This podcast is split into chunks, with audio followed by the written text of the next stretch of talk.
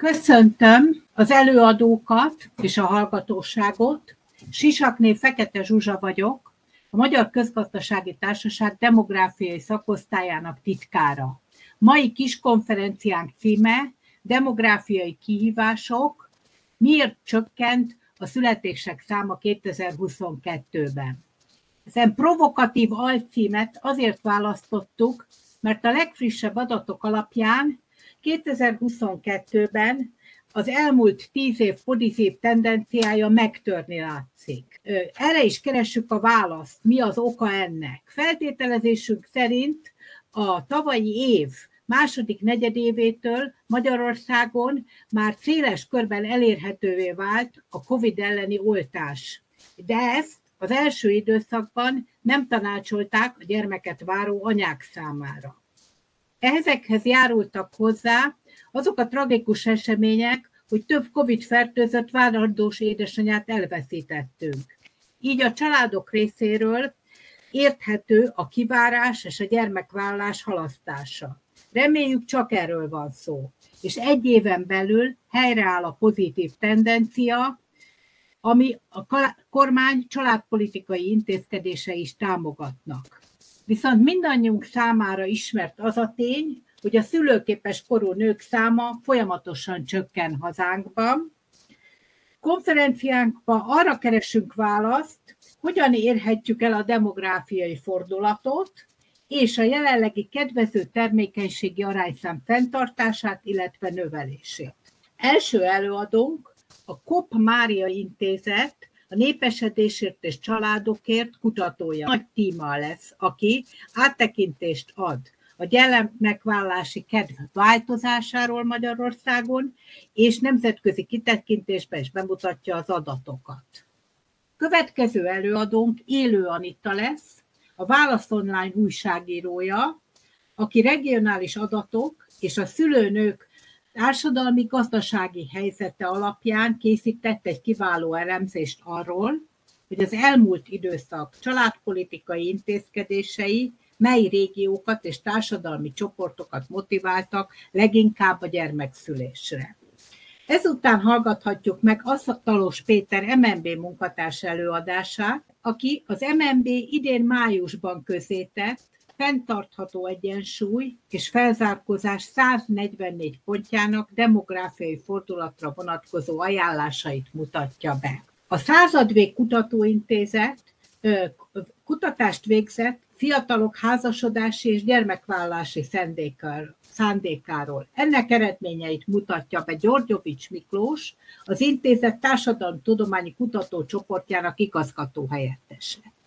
Végezetül Szakosztályunk elnöke Benda József tartja a reflexiókat indító előadását, amelyben és ismerteti a főállású anyaság intézményének szükségességét, és az ehhez kapcsolódó intézkedések fontosságára hívja fel a figyelmet a jelen helyzetben. A KOP Mária Intézet névadójához fűződik a Három királyfi, Három királylány mozgalom, melynek mottója mindenki annyi gyermeket szülhessen, amennyit szeretne. Felkérem a Kopmária Intézet kutatóját, Nagy Timeát, hogy kezdje meg a konferenciát. Nagy Tímea vagyok a Kopmária Intézet kutató elemzője. Előadásom címe a családpolitika és népesedés kapcsolatáról fog szólni. 2010 óta a gyermekes családok jelentős anyagi támogatásban részesültek, és részesülnek most is, illetve a családbarát gondolkozás is meghonosult, amely egyszerre egy minőségi és mennyiségi támogatást is biztosít a családoknak. Családbarát szemléletmód egyébként fontos része a családpolitikának, azonban az időszűkössége miatt nem fogok tudni erről beszélni. Ide tartozik egyébként a család munka terjesztetése, illetve Kok Mária professzorasszony szavait idézve, hogy a család ne csak egy ágyra járó szállás legyen. Következőkben számos adatot fogok önöknek bemutatni, amikből jól fog látszódni, hogy a családpolitika kedvezően befolyásolta a demográfiai folyamatokat. Az első dián Itt a népesség számának alakulását láthatják Magyarországon 1920-tól egészen 2022. január 1-ig. Igazából itt nem szeretnék sokat időzni, hiszen a tendenciákat és a folyamatokat ugye mindenki ismeri. 1981 óta csökken hazánkban a népesség, és közel 1 millió fővel kevesebb a lakosság szám. Következő ábrán a 20-30 éves nők létszámait, a teljes termékenységi arányszám változását láthatjuk. 2011-re egy történelmi mélypontra visszaesett a gyermekvállalási kedv. Egy nőre vetítve 1,23 volt a termékenységi arány. Ez a szám legalacsonyabbnak számított az Európai Unióban. Azonban történt egy fordulat, és 2010 és 2021 között 27%-kal emelkedett a termékenységi arányszám. Itt ugye fontos kiemelni és megemlíteni, hogy nem csak a népességnek, nem csak a magyar népesség csökkent, hanem a 20-39 éves nők létszáma is folyamatosan csökkent. Az elmúlt 10 év alatt körülbelül 260 ezer fővel csökkent a korosztálynak a létszáma. Azért fontos ezt meg kiemelni és, és hangsúlyozni, és a kincsnél erre sokszor is szoktunk hivatkozni, hogy annak ellenére tudott 2010 és 2021 között 3%-kal nőni a születésszám, hogy csökkent a szülőképes korú nőknek a száma. A gyermekvállalási kedv egyébként vagyis a tétje 1,23-as szinten marad, mint ahogy 2011-ben volt, akkor az elmúlt 11 év során körülbelül 136 ezer fővel született volna kevesebb gyermek. Tehát ez mindenféleképpen a magyar családpolitikának a sikerességét és eredményességét bizonyítja és támasztja rá. Az élveszületések számát láthatjuk 1941-től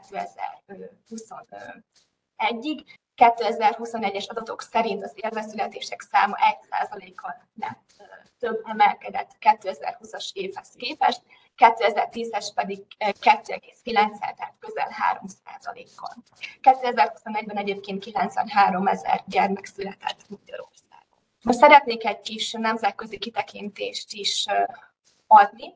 Ezen az ábrán a születésszámok arányának alakulását az EU27 országaiban 2010 és 2000 20 között láthatjuk.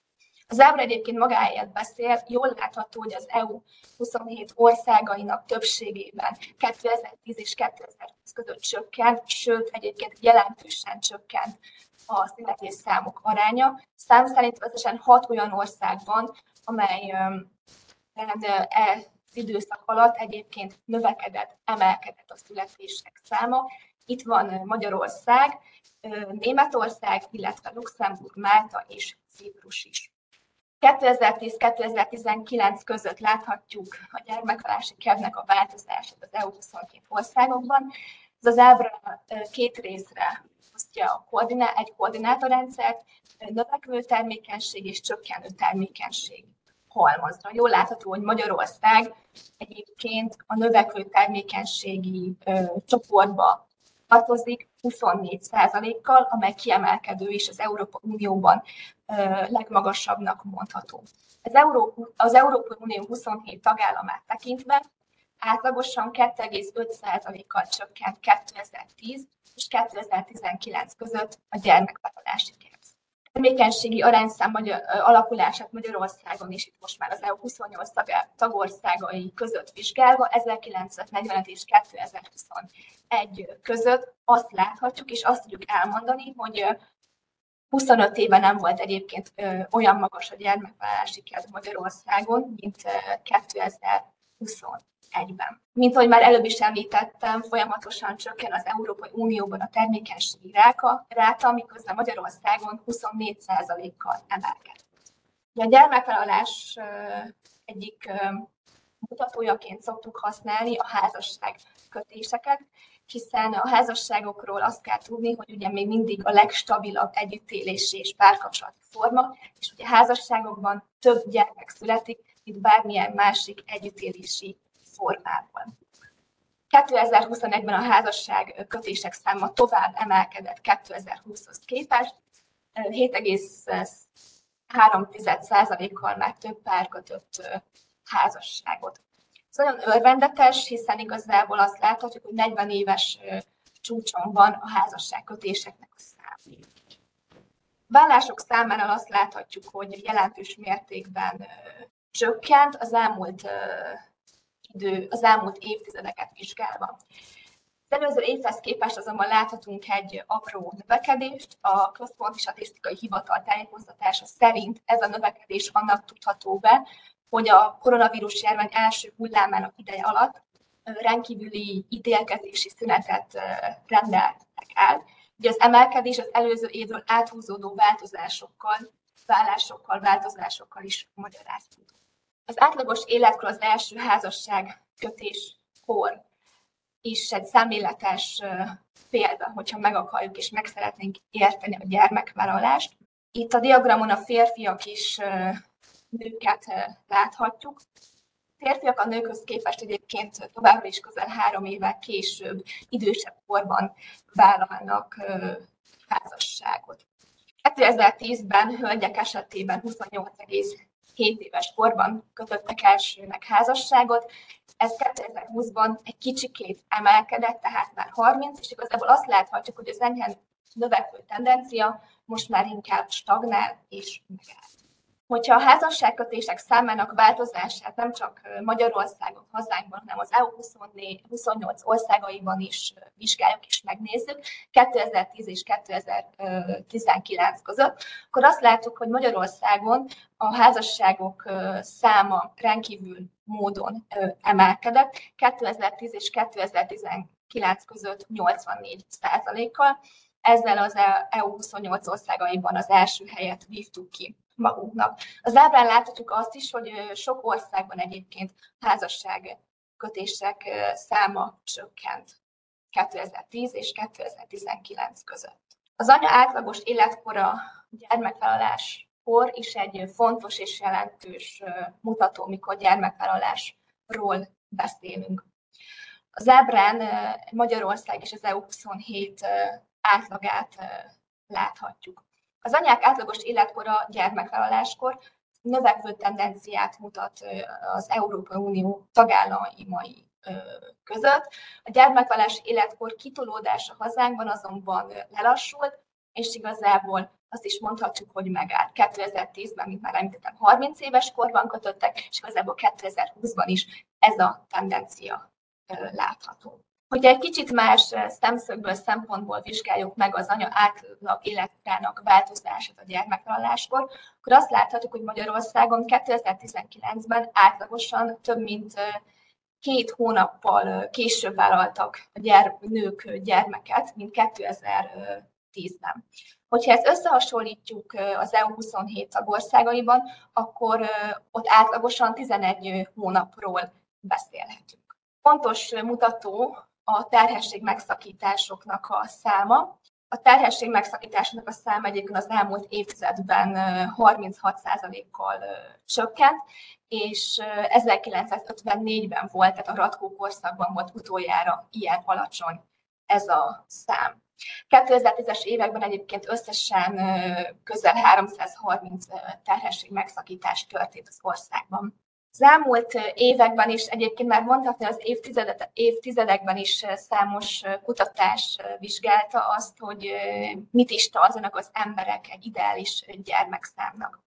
Azt láthatjuk, hogy 2001-től és 2020 között, és ez igazából most is igaz, hogy a magyarok átlagosan kettő feletti gyermeket gondolnak ideálisnak egy magyar családban. A kincs saját kutatása is 2020 és 2019-ben is vizsgálta ezt a, ezt a témát, de az életünk fordulópontjai kérdőjében is sokszor szerepelt ez a kérdés. Legfrissebb eredmények egyike pedig a 2021-es hungarosztadi eredmények, amelyből szintén kiderült, hogy az ideálisnak tartott gyermekszámú magyar családban az 11 volt. A hungarosztali eredményekből egyébként az is kiderült, hogy a magyarok ideális családmodellnek a két gyermekesek tartják, majd ezt követi a három gyermekes családmodell.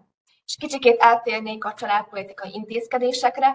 Mi itt a kincsben igazából a családpolitikai intézkedéseket egy fához szoktuk hasonlítani, ami egyébként folyamatosan nő, búrjázik, és az ábra is szemléletesen ábrázolja, hogy az elmúlt tíz év alatt milyen sokféle és mennyi új családpolitikai intézkedés született.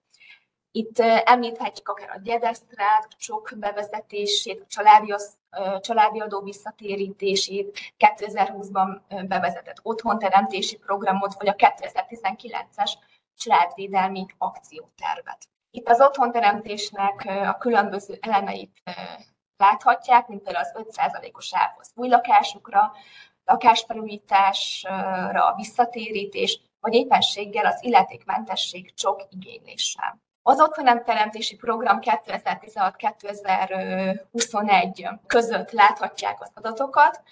Az, azért tettem bele ezt igazából az ábrát az előadásomban, mert jól szemléltet, hogy 2016 és 2021 között a vállalt gyermekek száma körülbelül 10 ezer fővel emelkedett. Tehát mi 2011-ben közel 11.800 gyermeket terveztek már a meglévők mellé, 2021-ben közel 23 ezer tervezett gyermekre növekedett. Itt a családtámogatásoknál ugye fontos kiemelni, hogy igazából GDP, GDP tekintetében mennyit is költünk, mennyit is fordítunk a családtámogatásra.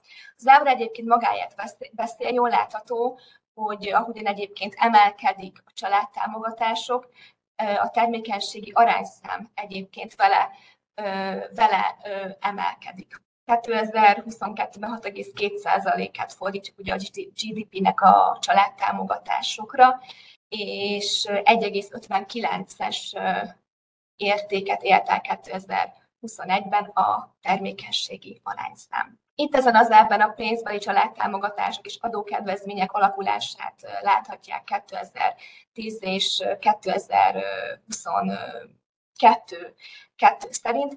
Jól látható, hogy 2022-ben már több mint háromszor annyit költünk, tervezünk költeni a családok támogatására, mint ahogy ezt 2010-ben tettük. A munkaalapú családtámogatások 27%-ról 81%-ra nőttek 2022 és 2010 között. Fontos egyébként azt is megemlíteni, hogy a háztartások éves nettó jövedelme hogyan változott az elmúlt tíz év alatt. A diagramon gyermekszám szerinti bontásban láthatjuk. A jelenlegi családpolitikának kiemelt célja, hogy a gyermekvállalás egyébként ne jelentsen szegénységi kockázatot a családoknak a számára, sőt, tovább gazdasági előnyt is jelentsen. 2010 és 2020 között a gyermekes családok éves jövedelme 83%-kal növekedett összességében. Közülük a három vagy több gyermeket nevelők jártak a legjobban. 10 év alatt 130%-kal nőtt a család összes éves jövedelme. Következően az utolsó elben pedig az édesanyák foglalkoztatását láthatjuk. 2010-ben három vagy több gyermeket nevelő édesanyák kevesebb, mint fele dolgozott. Ez 2021-re 66%-ot jelentett.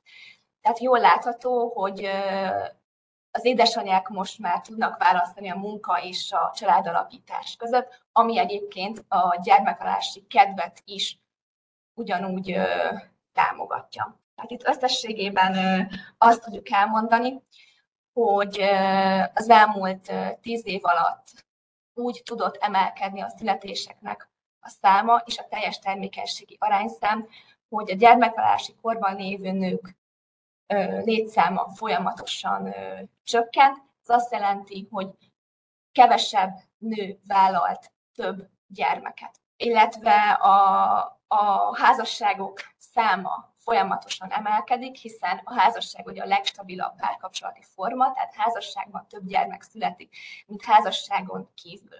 Fontos azt is még összegzésként megemlíteni, hogy a, hogy a magyarok még mindig a két gyermekes vagy több gyermekes családmodellben hisznek, és abban is gondolkodnak, és úgy gondolják, hogy egy családban az ideális gyermekszám az még mindig kettő felett van. Ugye számos kutatás is az elmúlt évtizedek alatt erre az eredményre jutott. Köszönöm szépen a figyelmet! Mi is köszönjük szépen, és külön köszönet, hogy ilyen jól sikerült tartani az időt is. Akkor rögtön át is adnám a szót élő Anitának. Köszönöm szépen a lehetőséget, és nagyon köszönöm a, a meghívást. Újságíróként um, egy nagyon-nagyon rossz tulajdonsága van szinte mindannyiunknak, hogy borzasztóan kíváncsiak vagyunk, és sokkal kíváncsiabbak talán, vagy sokkal gyorsabban szeretnénk válaszokat kapni, mint ahogy a, a kutatók a kérdéseinkre választ adnak. Ezért néha olyan dolgokat követünk el, mint én ebben a, a cikkemben, amit most megpróbálok egy prezentáció formájában előadni, és kicsit felfrissíteni az új adatokkal, hogy mi magunk is számolunk, ezért elnézést kérek minden statisztikustól, demográfustól és mindenféle kutatótól, hogy ezek azért nem nagyon kirafinált módszertannal, hanem a KSH számai és adatai alapján készült egyszerű, mondjuk ötödikes matematikával elkészült számítások, de minden esetre az motivált engem, és arra voltam nagyon kíváncsi, hogy ezek a fontos családpolitikai intézkedések, amelyeket az előttem szóló kutató említett, ezek mely társadalmi csoportokra hatottak leginkább, és nyomatékkal szeretném jelezni, hogy mi konzervatív lapként, és természetesen én magam is úgy gondolom, hogy minden ember fenség és minden gyermek érték, tehát bárhova is szülessen az a gyermek, azt örömmel kell fogadni, tehát itt ezek a számítások nem erre vonatkoznak, hanem arra, hogy valójában kik azok, akik jól rezonáltak a kormányzati intézkedésekre, és vajon miért, abból a szempontból, hogy lehetnek-e még itt tartalékok. És abból a szempontból is fontos ezt megvizsgálni, hogy van a demográfusoknak egy komoly félelmük, és pedig az, hogy a teljes termékenységi mutató, vagy a teljes termékenységi arányszám az nem egy e, nem a legjobb mutató arra, hogy, tud, hogy lássuk a folyamatokat, mert előfordulhat az is, hogy vannak családpolitikai intézkedések, és pusztán annyi történik emiatt, hogy előrébb hozzák a családok a döntéseiket, és a végén esetleg pontosan ugyanannyi gyermek születik, csak most öt évig, vagy hétig, vagy tízig örülünk, és utána pedig a számoknak a beesését látjuk. De reménykedjünk, hogy itt tényleg a Covid-ról van szó, és nem erről. Az adatok egyébként szerintem azt fogják majd mutatni, hogy, hogy valószínű, hogy Covid hatásról van szó. Tehát amint erről korábban szó volt, 1,23-ról 1,55-re nőtt a teljes termékenységi arányszám, és látják itt a diámon, hogy 13 és 20 ez a két év, amit vizsgálok, a 13, mint a születésszámnak a mélypontja, és a 20-as év pedig az utolsó olyan év, amikor a KSH már bontásban közli velünk, tehát többet is látunk annál, hogy hova születnek a gyerekek konkrétan melyik megyébe, vagy melyik régióba, hanem életkori, foglalkozási és ilyen adatokat is látunk. És hát ebből, ezekből a számokból egyértelmű, hogy ez a többlet, ez a vidéki Magyarországnak köszönhető, és azon belül is a kisvárosi, falusi, aprófalvas térség az, ahol sikerült egy demográfiai fordulatot elérni, a születések számában, a születési többletnek a tekintetében. Sajnos a fővárosban még egy csökkenést is látunk. Hogyha megnézzük a, a számokat, akkor azt látjuk, hogy, hogy Borsodban, Szabolcsban, Nógrádban, egy nagyon magas, az egész országra vágyott szám és érték jelenik meg, míg a fővárosban hát ehhez képest egy, egy rettenetes beszakadás mutatkozik. Ugye ezek a számok azt jelentik, hogy, hogy mondjuk Borsod-Abaúj Zemplénben egy nő egész életében 192 gyermeknek ad életet, vagy adna életet a képzett érték alapján, Budapesten pedig 115-nek. Ha én jól számolom, akkor e között hát nagyon jelentős 77 a különbség, és ha a 115-öt meg a 77-et nézzük, akkor, akkor érződik, hogy itt egy óriási területi különbség van a termékenységi adatokban.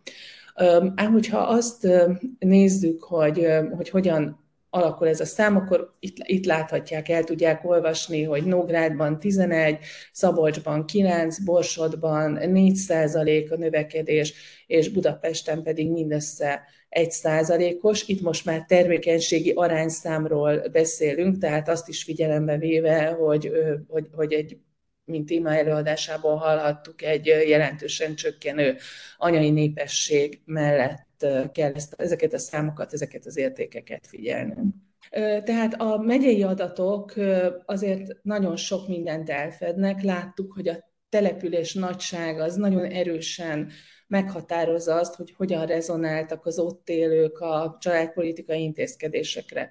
Tehát ha Miskolcot nézzük, amelyik az ország egyik legnagyobb városa, akkor azt látjuk, hogy ott a születések száma mindössze 2%-kal nőtt.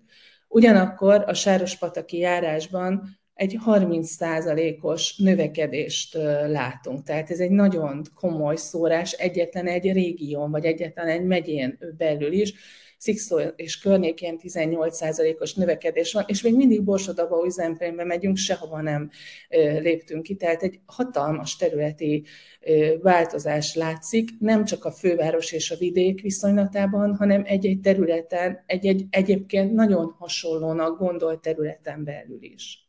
A következő dián azt mutattam be, hogy mindenhova elérte vajon a születésszám növekedése, és hát már előzőleg jeleztem, hogy, hogy nem. Ugye 54 olyan járás vagy fővárosi kerület van az országban, ahol egyáltalán nem volt növekedés.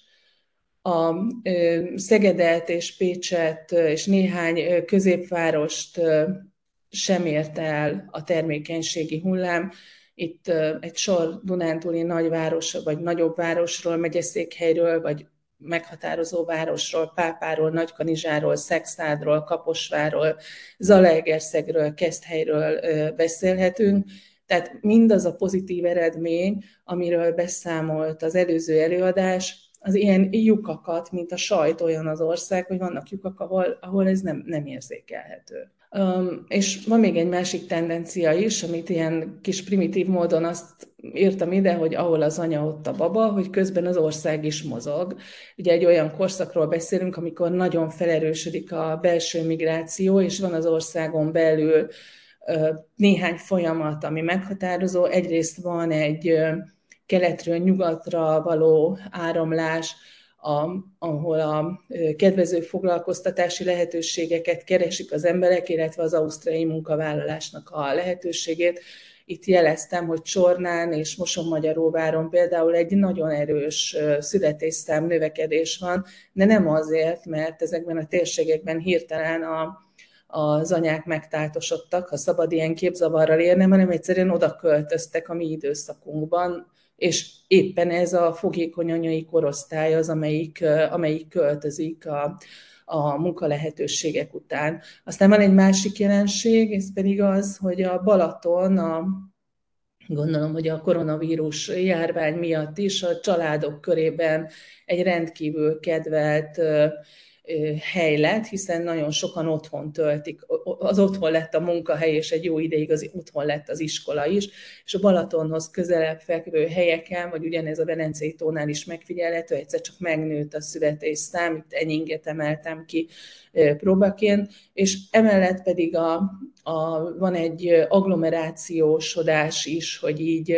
fejezzem ki magam, tehát nem csak Budapesten van egy kifelé áramlás, és a Pest környéki településekre költöznek a, azok a családok, akik, vagy amelyek családot akarnak alapítani, hanem például Győrnek, Győrnél is megfigyelhető, hogy Pannonhalma és Tét esetében egy nagyon komoly növekedés van. Szintén, ha megnézzük a lakosság szám növekedését, akkor azt látjuk, hogy ez, ez, a, ez a két folyamat össze, összefügg.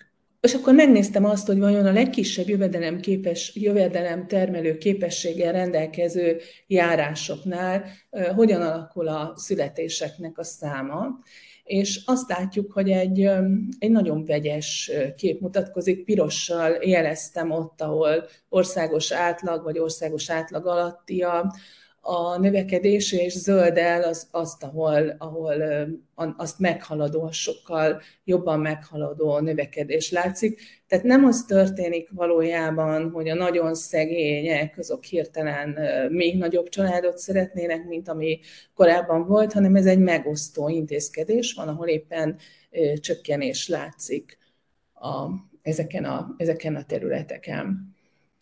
És ennek az, a, az az oka az én megfejtésem szerint, vagy az az, az egyik oka az én megfejtésem szerint, hogy, hogy a családpolitikai rendszerünk nagyon érdekes módon alakult át a, az elmúlt években, tehát ez a gyönyörű fa, amit láttunk, az, az nem, csak a, nem csak anyassági intézkedéseket rejt, hanem ezek ugye az édesapák által is igénybe vehető támogatások, és vannak olyan rétegek, amelyekre ez a tény, hogy az apák is igénybe vehetnek és nagyon kedvező módon vehetnek igénybe támogatásokat, ez jelentősen átalakítja a demográfiai térképet.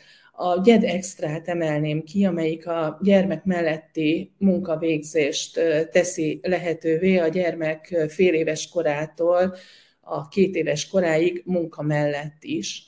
Ez egy nagyon magas összegű ellátás, ahhoz képest, amit a gyes tud, ugye, ami egy ilyen segélyjellegű 20 valahány ezer forinton be, lényegében befagyasztott az infláció által jelentősen megcsócsált, vagy, vagy elértéktelenített ellátás.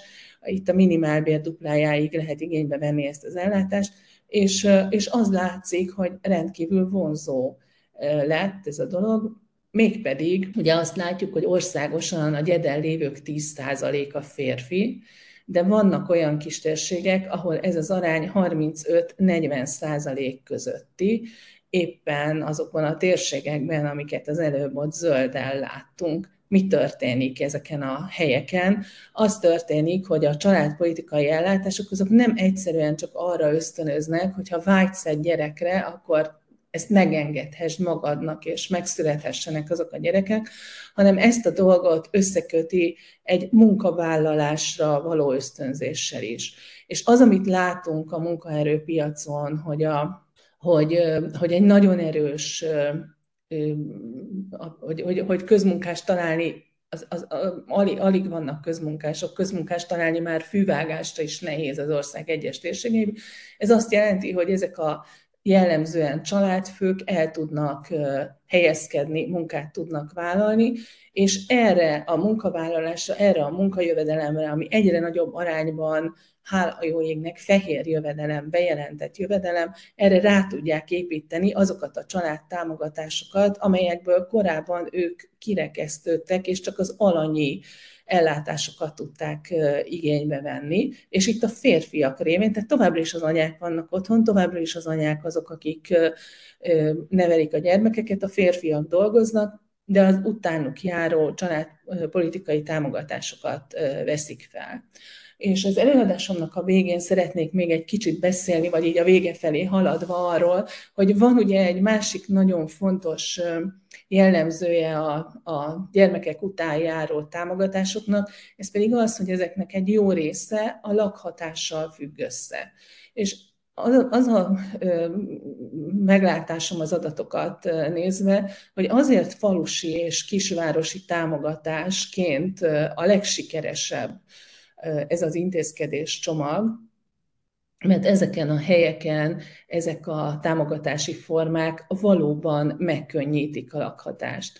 Tehát Budapesten, ahol, ahol mondjuk a egyes helyeken az ingatlanárak 700-800 vagy 1 millió forintot is meghaladóak egy négyzetméterre, ott még a 10 plusz 10 millió forintos juttatás sem feltétlenül könnyíti meg a helyzetet, hiszen magának a plusz egy gyermeknek is van valamekkora lakhatási igénye, és nem biztos, hogy ezt a plusz lakhatási igényt akár teljes egészében lefedi a, a, a, ez, a, ez egyébként nagyon nagyvonalú juttatás, miközben egy kis településen ez az összeg akár egy nagy kertes családi házra is elegendő, és akár ez nem is olyan nagyon régen épített. Tehát, hogyha megnézzük a számokat, hogy az ezer lakos alattú, lakó, lakos alattú településeken a KSH számait figyelembe véve 23%-kal nőtt 2013-hoz képest 2020-ban a születéseknek a száma,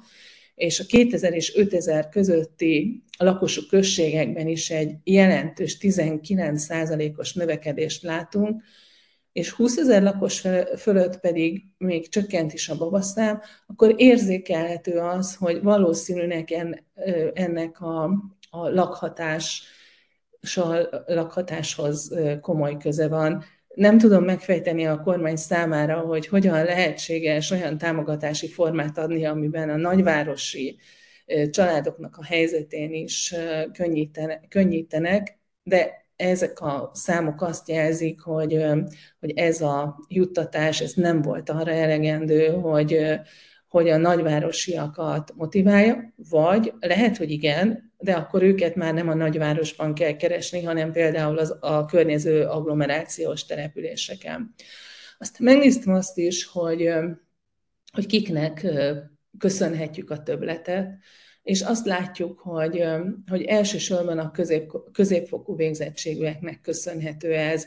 Tehát amik korábban voltak olyan népesedés politikai intézkedések, elsősorban a, a Gyurcsány kormány idején, amelyben kimondottan az aluliskolázottakat motiválták abban, hogy minél több gyermeket vállaljanak. Lehet, hogy nem szándékosan, de ez volt a végeredmény.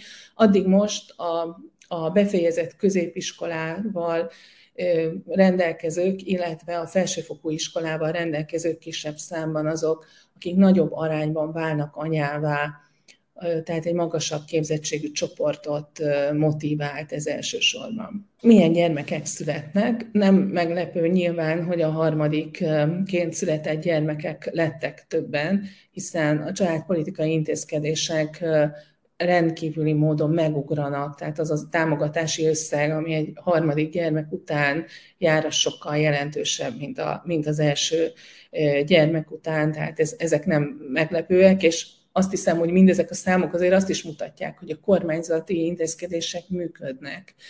Tehát, hogy nem biztos, hogy optimális egy olyan országban, ahol első és második gyermekek megszületéséért imádkozunk, a, csak a harmadiknál ilyen kiugró ösztönzőt betenni a rendszerbe, de mindenképpen látszik, hogy a családok ösztönözhetők és motiválhatók ezzel. És a végén megnéztem az idei első negyedévnek a számait, mégpedig a ahogy mostanában szoktuk mondani, az utolsó békeévhez, tehát a 2019-es évhez viszonyítva, és elnézést kérek, de közben Csongrád, Csanád megye neve megváltozott, ezért a táblázatkezelő egyszerűen nem tudott mit kezdeni azzal, hogy most van egy olyan megye, tehát ez a nincs adat szürke ott alul Csongrád, Csanád megyénél, azt kérem ne vegyék figyelembe, nagyjából ugyanaz látszik ott is, egy hatalmas, be, tehát az országos hatalmas beesés az azért elsősorban a fővárosnak a számlájára írható, ahol látják a táblázaton az adatot, közel negyedével esett vissza a születések száma 2019-hez képest, és jól látszik, hogy az ország keleti és észak-keleti részén pedig nem látszik ez a megtorpanás egyáltalán nem, tehát 19-hez képest még egy egy növekedést is, is látunk. Valószínűleg nagyon hasonló lenne tónusában, hogyha lehet, hogy éppen megfordítva, hogyha azt néznénk, hogy a, a tavalyi oltottsági adatok azok, azok hogyan alakultak.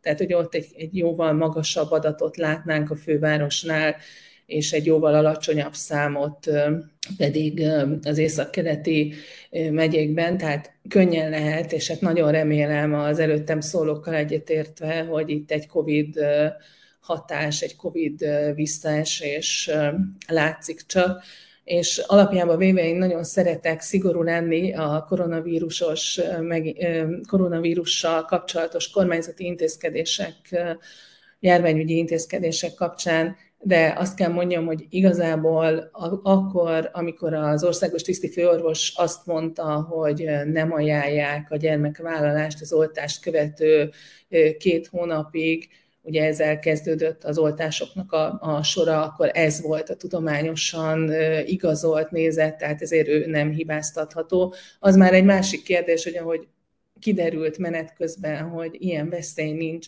miért nem sikerült átütni a fej, fejekbe ezt, a, ezt az addig bevésődött mondatot. Ez nem, nem sikerül azóta sem, tapasztaljuk mindannyian, akik próbálunk meggyőzni embereket, hogy várandósokat nem, hogy ellenjavalt oltani, hanem kifejezetten fontos lenne, hogy nagyon nehéz hatni.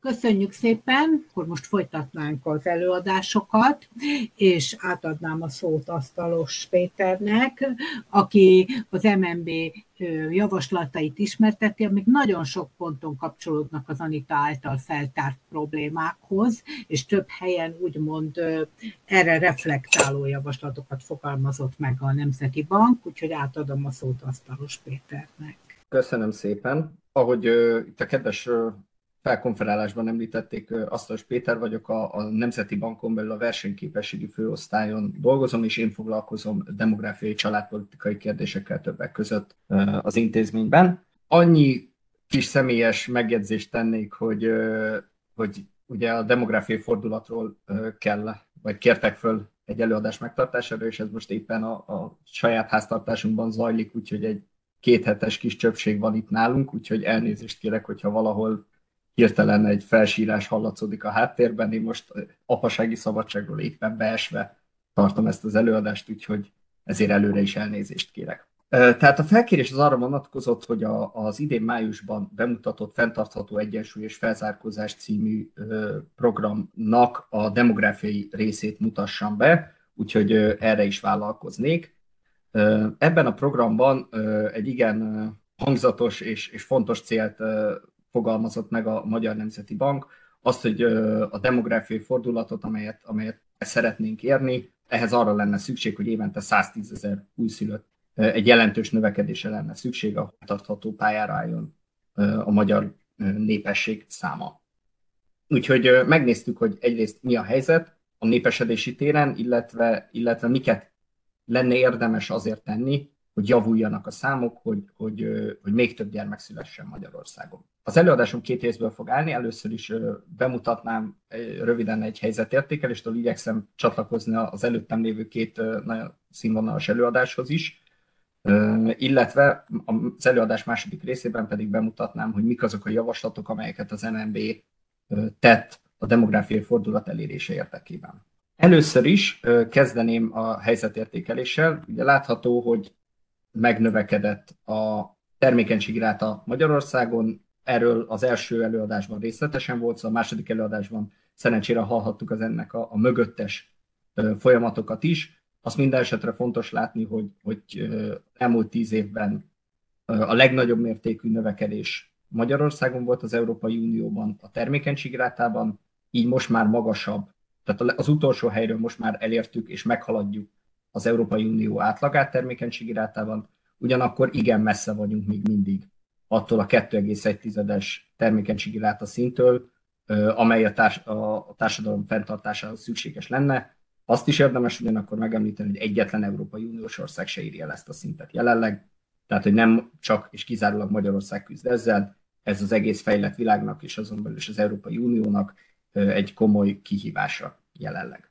Mi is megnéztük ugye a, a, a családtámogatási lemeket, illetve a családtámogatásra fordított kiadásokat, illetve a termékenységi ráta kapcsolatát. Igyekeztünk Sajnos nemzetközi adatok egyébként még csak 2017-ről vannak, ugyanakkor amúgy is érdemes egy pár évvel későbbi termékenységi rátával összehasonlítani, hiszen kell némi idő, mire ezek a támogatások elérik a hatásukat. Az látszódik, hogy a magyar családtámogatási rendszer, amely véleményem szerint egyébként a legkiterjedtebb a világon, több körben kutattuk a, a különböző családtámogatási rendszereket a, a világon, és nem találtunk egyetlen egyet sem, ami ilyen sok elemből állna. Úgyhogy, úgyhogy ezt mindenképpen mondhatjuk, hogy ez egy nagyon kiterjedt családtámogatási rendszer, nagyon magas a ráfordítás is, amit költünk. Az, OECD, az Európai Uniós országok, akik OECD tagok, ezek között Magyarországon a második legmagasabb volt 2017-ben a ráfordítás. Ugyanakkor ehhez képest a termékenységi ráta nem kimagasló, átlagon felüli, de nem kimagasló. Úgyhogy itt mindenképpen érdemes azon elgondolkozni, hogy hogyan lehetne a támogatási rendszer hatékonyságát növelni. Itt az ábrán például jól látható, hogy Magyarország nagyjából egy ilyen 1,6-os termékenységi rátát tud, és ezért 3,5%-os GDP arányos kiadásra van szükség. Ehhez képest mondjuk Csehországban magasabb a termékenységi ráta és alacsonyabb a kiadási szint, vagy a kulturálisan szintén nagyon hasonló Lengyelországban a csehhez hasonló kiadási szint mellett egy jóval alacsonyabb termékenységi rátát tudnak csak elérni.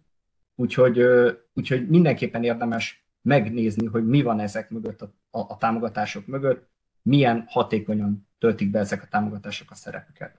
A nemzetközi tapasztalatok azt mutatják, hogy, hogy alapvetően sokkal hatékonyabbak azok a, a családpolitikai intézkedések, amelyeket a, amelyek a, a nőket, az anyákat célozzák, Ugyan itt az előző előadásban fölmerült az, hogy vannak olyan társadalmi csoportok, ahol kifejezetten előnyös az, hogyha az apák is kapnak támogatást, ez nem abszolút nem vita.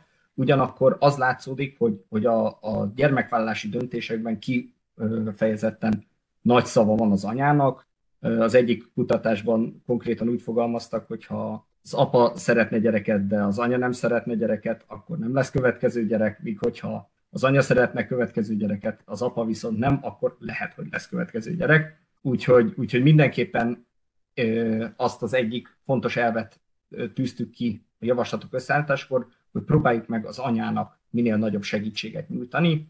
Nagyon fontos az, hogy ő neki milyen tapasztalata van az ellátórendszerrel, mennyi segítséget kap a családtól, az ellátórendszertől, mennyi lehetősége van adott esetben ki kapcsolódni, ki szabadulni egy kicsit a gyerek alól, a gyerek, gyerek jelentette terhek alól, illetve hogy a munkába való visszatérés lehetősége milyen számára, mennyire adott. Pár évvel ezelőtt a Hétfa Kutatóintézet készített egy komoly elemzést azzal kapcsolatosan, hogy a, a különböző családtámogatási elemek mennyire segítik az egyes gyermekek megszületését, és arra jutottak, hogy a, a második az első és a második gyermek megszületésére pozitív hatással van az anya foglalkoztatottsága, a bölcsödei férőhelyekhez való hozzáférés és a rugalmas foglalkoztatási lehetőségek elérése, míg a harmadik gyermek születésének valószínűségét a pénzbeli családtámogatási elemek azok, amik tudják növelni. Úgyhogy arra törekedtünk, hogy minél inkább a, a, a, az első és a második gyerekek megszületését célozzuk az intézkedésenkkel, javaslatainkkal, ennek megfelelően. Készítettünk egy elemzést arra vonatkozóan, hogy mi várható a következő időszakban, hogyan alakul majd Magyarország népessége. Így több különböző szenáriót vizsgáltunk. Először is van egy alappályánk, amelyen a jelenlegi termékenységi trendek maradnak fent, illetve, illetve nem számolunk külső migrációval. Ebben az esetben a következő évtizedben 400 ezer fővel csökken lakossága, az előző évtizedben 200 ezer fő volt az a csökkenés, tehát ehhez képest egy jóval jelentősebb csökkenésről beszélnénk ilyen feltételek mellett. Az is látható, hogy alapvetően 2030-ig nagyon erős hatással van a népesség számra a külső migráció. Ezen belül itt van egy, itt szerepel egy visszatérő pálya, e, ebben a, ezen a pályán úgy számoltunk, hogy Magyarországra éves szinten körülbelül egy 20 ezer fő érkezik kívülről, ezeknek a nagy része pedig külföldre kivándorolt vagy külföldön született magyar állampolgár lenne, akik visszatérnének Magyarországra. Ebben az esetben nagyjából egy 200 ezeres csökkenés jelentene, vagy 200 ezeres csökkenés valósulna meg a következő évtizedben, míg a, a magas termékenységi rátával, hogyha sikerülne elérni ezt a 2,1-es termékenységi rátát az évtized végére, akkor is körülbelül egy 80-90 ezer fős csökkenés várható a Magyarország népességében. Ugye a célkitűzés, amit, amit megtettünk, ez a 110 ezer újszülött pente, ez nagyságrendileg egy 15-20 ezerrel több, mint a jelenlegi szint. Gyakorlatilag minden évben 2000-rel több élveszületésre lenne szükség, mint az előző évben. Voltak ilyen évek, amikor ezeket sikerült elérni, de nyilvánvalóan mi is tudjuk, hogy a, a demográfiai tendenciák ellenünk dolgoznak, a szülőképes nők számának csökkenését láthattuk az első előadásban is. Nyilvánvalóan ez egy kedvezőtlen alaphelyzet, ugyanakkor az lenne a cél, hogy megpróbáljunk még egy ilyen kedvezőtlen helyzetből is valami eredményt kihozni. A alábbi alapelveket fogalmaztuk meg magunknak a, a, az intézkedés javaslatok megfogalmazása kapcsán. Először is nagyon fontosnak tartjuk azt, hogy megfelelő időben történjen a családalapítás, hogy minden gyerek meg is szülessen. Az első előadásban elhangzott, hogy, hogy Magyarországon a, a, a párok, a férfiak is és a nők esetében is alapvetően több mint két gyereket tartanak ideálisnak, ehhez képest jóval kevesebb gyerek születik meg. Az lenne a cél, hogy minél inkább közelítsük az el, a, a kívánt gyermekszámot a valós, és a valós gyermekszámot nyilvánvalóan, hogy a valós gyermekszámot szeretnénk növelni ilyen irányba. Fontosnak tartjuk azt, hogy, hogy elkezdjük mérni és, és vizsgálni a családtámogatási elemek hatékonyságát, és amelyik családtámogatási elem nem elég hatékony, ott igyekezzünk célzottabbá tenni azt az elemet, hogy minél, ered, minél jobb eredményt tudjunk elérni a rendelkezés álló forrásokból. Fontosnak tartjuk továbbá azt, hogy a családok mindennapi életét támogassuk, könnyítsük. Ennek érdekében több javaslatot is megfogalmaztunk. Továbbá fontosnak tartjuk azt, hogy, a, hogy az oktatási rendszer minél inkább családbarát legyen, hogy a gyermekek ne csak megszülessenek, hanem minél jobb oktatásban, minél jobb lehetőségeket kapjanak arra, hogy az életben is sikereket érjenek el. Illetve utolsó pontként még szerepel a nyugdíjrendszer igazságosabb átétele a gyermekvállalás elismerésével. Erről is fogok részletesebben beszélni. 13 javaslatot fogalmaztunk meg, ebben az összesen 144 pontot tartalmazó javaslatcsomagban, tehát hogy nagyjából a 10%-a a javaslatcsomagnak a demográfiai témához kapcsolódik. Ezt a 13 javaslatot összesen négy csoportba csoportosítottuk. Az időben történő gyermekvállalás, a mindennapi élet támogatása, a családbarát oktatási rendszer, illetve a nyugdíjrendszer családbarát tétele, ezek lettek a, a, a hangzatos megnevezései ezeknek a csoportoknak. A következőkben pedig szeretnék végigmenni ezeken a javaslatokon, és bemutatni a, a mögöttes számokat, adatokat, hogy miért gondoljuk, hogy ezek a javaslatok segítenék a demográfiai fordulat megvalósulását. Először is a gyermekvállalást gátló betegségekre vonatkozó szűrővizsgálatok bevezetését, vagy pedig rendszeresebbé tételét javasolnánk. Az látszódik, hogy a rendszerváltás óta nagyjából 5 évvel tolódott ki az első gyermek megszületése, az, a gyermekek átlagos, tehát az, az édesanyja átlagos életkora a gyermekek megszületésekor 26 év volt, most már 30 év, míg az első gyermeknél még egy ennél is nagyobb, egy 5 éves emelkedés figyelhető meg, és sok esetben a gyermekvállalás tervezett időhöz képesti kitolódásának valamilyen egészségügyi oka van, és nagyon fontos lenne, hogy ezeket az egészségügyi akadályokat minél hamarabb felismerjük, és minél hamarabb elkezdődjön ezeknek az elhárítása. Magyarországon sajnos jelleg az a gyakorlat, hogy csak egy év sikertelen próbálkozás után kezdődnek el ténylegesen szűrővizsgálatok elvégzés, vagy kezdődik el a szűrővizsgálatok elvégzése, úgyhogy itt egy alapvetően egy szemléletváltásra van szükség, az, hogy, hogy előzetesen már megvizsgáljuk a, a, a fiatalokat, hogy képesek-e, vagy van-e valamilyen fizikális akadálya annak, hogy gyereket vállaljanak. Ezzel nagyon sok időt, és így nagyon sok gyereket tudnánk nyerni, hogyha sikerülne előrébb hozni a gyerekvállalást azzal, hogy egyszerűen a, a, nem kell egy évet fölöslegesen próbálkozni olyanok miatt, amelyet egy egyszerű vizsgálattal fel lehet deríteni. Második javaslatunk az a mesterséges megtermékenyítés fejlesztésére vonatkozik. Magyarországon a mesterséges megtermékenyítés nem egy igazán elterjedt módszer európai összehasonlításban, Éppen ezért is a kormány is felismerte ezt, és, és elkezdődött a, a szektor átalakítása, a, a mesterséges megtermékenyítést végző klinikáknak az állami felvásárlásával, illetve a folyamatok átalakításával. Ugyanakkor úgy érezzük, hogy ez az egyik kulcskérdés abban, hogy hogyan lehet több gyerek megszületéshez hozzájárulni, hiszen, hiszen itt már olyan párokról van szó, akik kifejezetten szeretnének gyereket, csak valamilyen, valamilyen okból nem tudják ezt a, a gyerekvállalási döntésüket megtenni, úgyhogy, úgyhogy ez a legcélzottabb módja annak, hogy, hogy segítsük őket. Azt gondoljuk, hogy fontos lenne, hogy növekedjen a kapacitás az állami ellátórendszerben, hiszen jelentős várakozási időről számolnak be a, a különböző publikációk, erőteljes szakmai és pénzügyi kontrollra van szükség, illetve fontos lenne, hogy az ellátásokat minél inkább személyesebbé tegyék, hogy, hogy egy jó élményként maradjon meg az anyákban, vagy a leendő anyákban ez az egész folyamat, és így akár több gyereket is vállaljanak későbbiekben. Fontosnak tartanánk azt, hogy, hogy a babaváró támogatás, ami az egyik legnépszerűbb családpolitikai elem, meghosszabbításra kerüljön, és az életkori határa pedig eltörlésre kerüljön. Következő, tehát a, a következő éves költségvetési törvényben már egyébként szerepel az, hogy, hogy ez a támogatásnak a, ennek a támogatásnak a költségvetési háttere biztosított, ugyanakkor még jelenleg nincsen bejelentve az, hogy meghosszabbítják ezt a támogatási formát, reméljük, hogy meghosszabbításra kerül, illetve az egy komoly problémát jelent, hogy, hogy jelenleg tehát egyre növekszik a 40 év fölötti korosztályban a termékenységi ráta és az újszülöttek száma is. Ennek ellenére a 40 évnél, 41 évnél fiatalabb nők azok, akik csak igényel, akik igényelhetik ezt a támogatást.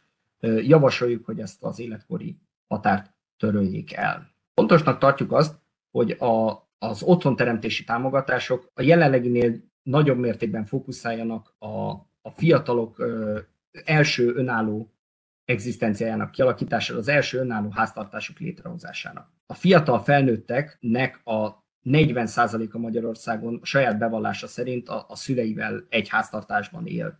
Márpedig úgy elég nehéz egy, új, egy, egy családot alapítani, egy új családot létrehozni, hogyha ha a több generáció együttesen egy háztartáson belül, tehát nem, nem csak egy, há, nem egy házban, mondjuk két külön lakásban, hanem, hanem konkrétan egy háztartáson belül él. Éppen ezért nagyon fontosnak tartanánk, hogy a jövőben akár állami garancia melletti alacsonyabb önerővel, illetve állami támogatással, kamatmentesen elérhető hitellel segítsék az első otthonok megteremtését, illetve támogatnánk fecskeház programok, épít, programok indítását is a fiatalok számára. A következő javaslat az ahhoz kapcsolódik, hogy, hogy ugyan rendkívül kiterjedt a, a magyar családtámogatási rendszer, ugyanakkor, hogyha ha egy átlag bérrel kalkulálunk, akkor nagyjából az látszódik, hogy, hogy három gyerek felnevelése azért még mindig jelentős többlet költséget jelent egy család számára, ahhoz képest, mint sem amennyi támogatást az államtól kapnak ehhez. És ezért úgy gondoljuk, hogy, hogy célszerű lenne ezeket a támogatásokat egyrészt bővíteni, erre is több példát mondunk, illetve szeretnénk javasolni, hogy ezek a támogatások valahogy egy csatornába kerüljenek, és ennek az egyik lehetséges módja az lenne, hogyha a szép kártyán egy családzseb is létrehozásra kerülne, amelyet kifejezetten gyerekneveléshez kapcsolódó költségekre, például óvodai vagy bölcsödei térítési díjakra vagy táboroztatásra lehetne felhasználni. Következő hatodik javaslatunk, ez a családi adóalap kedvezmény növelésével foglalkozik. A családi adóalap kedvezmény az egyik központi eleme a, a jelenleg családtámogatási rendszernek, ugyanakkor a bevezetése óta elég sokat veszített értékéből, hiszen a három gyerek után járó kedvezmény összege most már az átlagbérhez viszonyítva csak fele annyit ér, mint, mint 2011-ben. A kedvezmény összege egyszerűen nem követte az elmúlt évek dinamikus bérnövekedését, úgyhogy javasoljuk, hogy ezt a kedvezményt, illetve az első házasok adó kedvezményét is jelentős mértékben növelje meg a kormányzat. Következő javaslat, ez a, a, ahhoz kapcsolódik, hogy alapvetően a, a családok számára a legnagyobb, vagy talán az egyik legnagyobb kihívást a, a gyerekek iskolaszünetben történő felügyelete jelenti. 2022-ben 254 munkanap van, miközben ugyanebben a, a, az évben 181 tanítási nap, tehát több mint 70-nel több munkanap van egy évben, mint amennyi tanítási nap. Ez az, amit a, a, a szülőknek valahogy le kell fedniük, Ebben nyilván segítenek a táborok, segítenek a, a, a családi kapcsolatok, barátok, adott esetben a munkahely.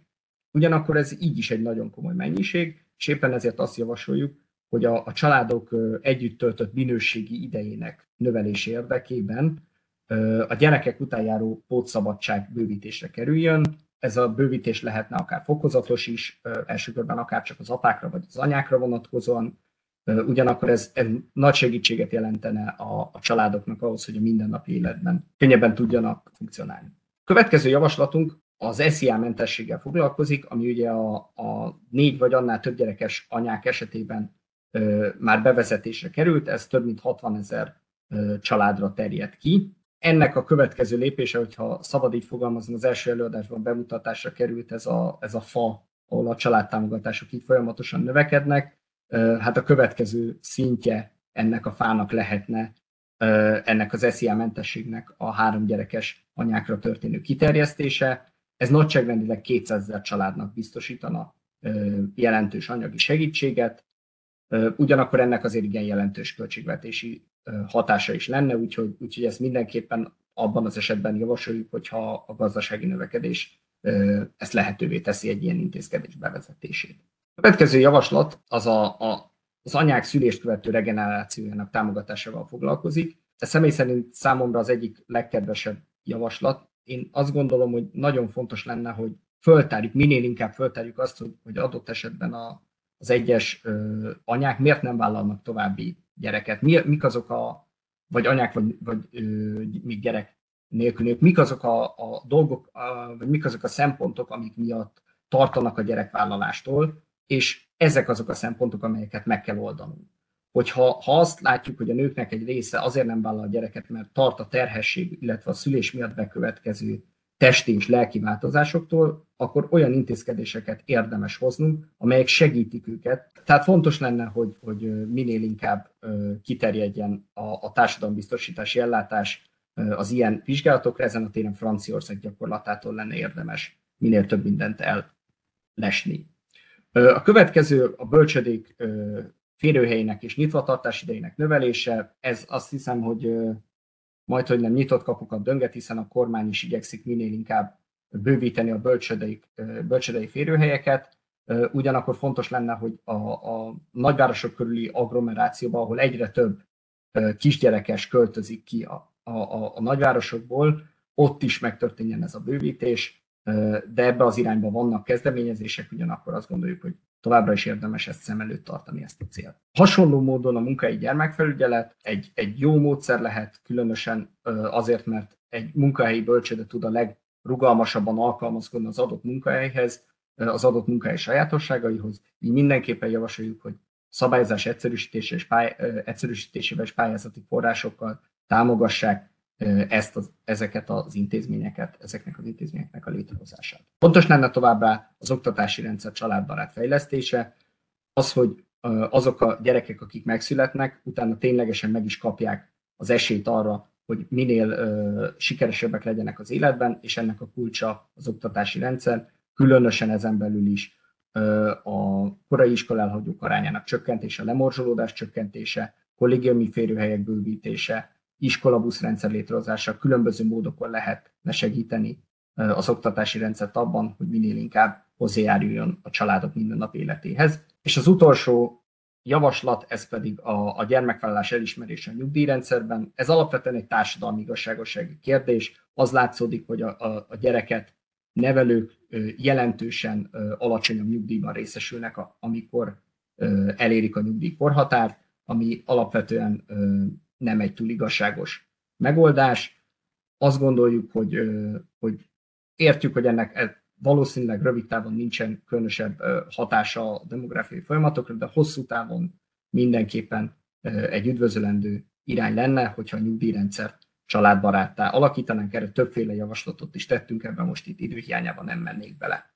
Úgyhogy ezek lettek volna a, a javaslatok. Azt gondoljuk, hogy hogy a demográfiai fordulatra szükség van, sok mindent lehetne tenni annak érdekében, hogy ez megvalósuljon. Köszönöm szépen a figyelmet! Mi is köszönjük szépen, és tényleg nagyon szerteágazó javaslatai vannak az MNB-nek, és reméljük, hogy széles fórumon kap majd ez visszhangot, és, és ugye ami nagyon fontos ebből, hogy ugye ennek nem csak gyermekvállás, hanem ugye a magyar gazdaság versenyképesség és gazdasági növekedési potenciáljának is kulcskérdéseik ezek a demográfiai javaslatok, és ezért nagyon fontos, hogy az MNB ezt megfogalmazta. Nagyon köszönjük ezt a rövid bemutatót erről a tényleg nagyon széles körű anyagról, és akkor gyorsan át is adnám a szót, mert nagyon megy az időm Györgyovics Miklósnak, aki viszont egy ilyen gyakorlati felmérést fog bemutatni nekünk, ami arra ad választ, hogy vajon mekkora remény van ezeknek a szándékoknak a beteljesülésére.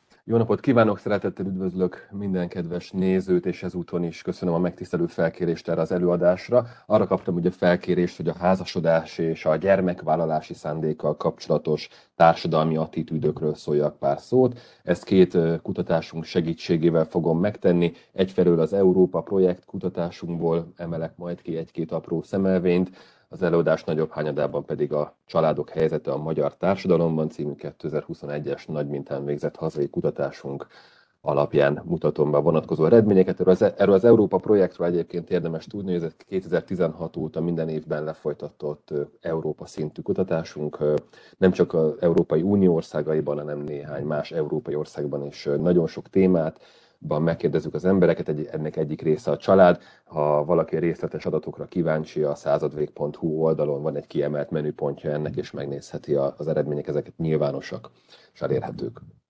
20 perces előadásomat alapvetően az emberi életben is időrendben következő téma fűzére fűztem, amelyekről röviden egy-egy gondolatébresztő adattal szeretnék majd keresztmetszeti képet biztosítani. Egyfelől érinteni fogom a család fontosságáról vallott hazai és európai véleményeket, rámutatok, hogy milyen emberi társulásokat tekintenek családnak a magyar válaszadók, ez izgalmas lesz.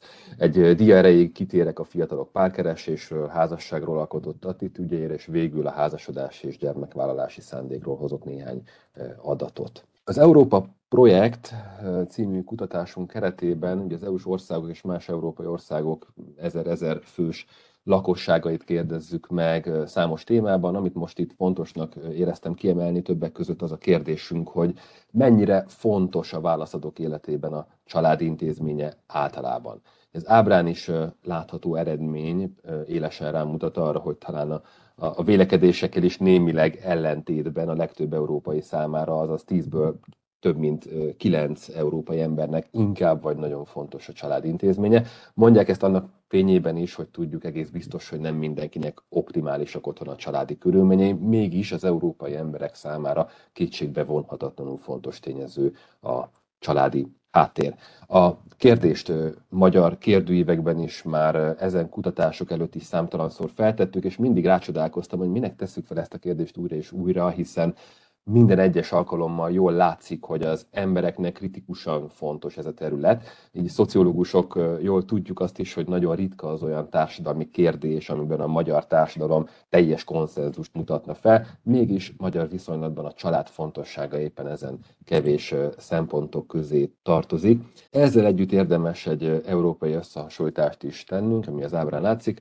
Ebből kiderül, hogy bár igaz, az európai a 90%-a számára fontos a család, mi magyarok ebben a kérdésben tényleg az élen járunk, azaz akármilyen ritka jelenség a konszenzus Magyarországon, úgy tapasztaljuk, hogy az emberek 99%-ának inkább vagy nagyon fontos a család intézménye, sőt a kérdés megválaszolását ritka módon senki nem tagadta meg a kérdezés során, úgy, mint más országokban, és mindössze 1% jelezte, hogy számára ez a terület valahogy kevéssé fontos. Ezzel szemben idézőjelben szemben nyugat-európai országok esetében nagyobb arányban mértük azokat, akik számára kevésbé fontos a család intézménye, de figyeljük meg, hogy még ezekben az országokban sem kritikusan számottevő ezek aránya, legfeljebb 15% amit Hollandiában mértünk. Ugyanakkor nem kell hosszan értekezni róla, ismert, hogy a család intézményének meghatározása, definíciója mind a közbeszédben, mind a tudományos szintéren igen szerteágazó, és bár a legtöbbünk fejében létezhet egy-egy konkrét definíció, nemzetközi kutatások tapasztalataira építve sejtettük, hogy ebben a kérdésben a magyar társadalom sem néz egészen egy irányba. Így végül eljutottunk addig a kérdésig, hogy vajon a válaszadók milyen emberi társulásokat tekintenek családnak. Ehhez a korábbi nemzetközi kutatásokhoz képest is egészen egyedülálló módon egy olyan kérdést állítottunk össze, amelyben 18 lehetséges formációból választhattak a kérdezettek, akár csak egyet, akár többet is. Nem sorolom fel most ezeket, de úgy, mint házaspár gyermekkel vagy gyermek nélkül, regisztrált életási kapcsolatban élők gyermekkel vagy gyermek nélkül, együtt élő férfi és nő, melegpár gyermekkel vagy nélküle, egyedülállók, nagyszülők, egyéb rokonok együttélése, és ha csak az egyes válasz lehetőségek alakulását nézzük, akkor azt látjuk, hogy a különböző társulások családként való elfogadásához jelentősen hozzájárul, ha van gyermek ebben a formációban. Ilyen módon lényegében közel teljes a családként való elfogadottsága a házaspár és gyermek verziónak, de gyermek nélkül már csak 52% gondolja őket családnak, ha csak még csak férj és feleségről van szó. Ugyanígy az élettársi viszonyban élőket, vagy szimplán együtt élő férfiakat és nőket is inkább elfogadjuk családnak, ha van neve gyermekük. Az azonos nemű párok esetében ezek aránya kisé visszábbszorul. Magyarországon mindössze a társadalom bő harmada tekint rájuk családként, ha van valahogyan nevel gyermekük, nélküle viszont csak bő ötödük tekintene rájuk családnak. Nem megyek végig a 18 kategórián, de annyit még engedjenek meg, hogy elemzésünk rávilágított, hogy a család definíció tekintetében egyáltalán nem néz egy irányba a teljes magyar társadalom. A grafikonon látható lehetőségek összesen 3850 kombinációját tudjuk kimutatni az adatbázisunkon belül, tehát hogy itt még vannak definíciós kérdések. Ezt most nem fogom egyenként ezt a 3850-et felsorolni, sőt egy dimenziócsökkentő csoportosítást végeztem el az adatbázison. Előjáróban viszont fontos látni, hogy bár korábbi nemzetközi és hazai kutatások, elemzések a magyar társadalmat úgynevezett heteronormatív társadalomnak látják, vagy láttatják, azaz amelyben a többség kizárólag a heteroszexuális kapcsolatot fogadja el normálisnak. Felmérésünk rámutat, hogy valóban a többség inkább a férfi és nő kapcsolaton alapuló bármilyen kombinációt fogadja el családnak. A helyzet viszont jóval cizelláltabb. 3850 fajta kombinációt az egyszerű bérhetőség kedvéért most öt ö, csoportba soroltam. Így módon 15,3% a magyar társadalomban azok aránya, akik, ö, akik nagyon kritikusak ezzel a témával, kizárólag férfi és nő házas kapcsolatát fogadja el családnak. E, ehhez hozzájárul további 6,4%, akik az előbbiek mellett elfogadják, ha egyéb kapcsolatban is van, de kizárólag férfinak és nőnek kell lennie, tehát csak őket fogadja el, de ez már lehet akár mondjuk élettársi kapcsolat is. Egy nagyot ugrunk, további 32% kapcsolódik ehhez a csapathoz, ők kizárólag a vérségi vagy jogi kapcsolatot fogadják el, tehát lehet az, hogy nagyszülő lakik az unokával, és ők alkotnak egy háztartást, őket is elfogadja a családnak, de az azonos neműeket ebből ő még kiveszi, tehát ő nem fogadja el. Tehát ilyen értelemben most azt látjuk, hogy a heteronormatív társadalom ez ilyen szempontból igaz, éppen több, mint a torta fele még, még, még, még kizárja az azonos nemű párok kapcsolatát. Itt viszont van egy 21%-os vagy 22%-os csapat, akik már az előbbiek mellett elfogadják az azonos nemű párokat is, és végül a legnyitottabb verzió az előbbiek mellett bármilyen csoportosulás, akik magukat családnak tekintik. Őket fogadják el családnak. Nézzük meg ezeket korcsoportok szerint, nem magyarodok bele jobban, de korcsoport szerint fontos rátekintenünk az előbbi adatokra.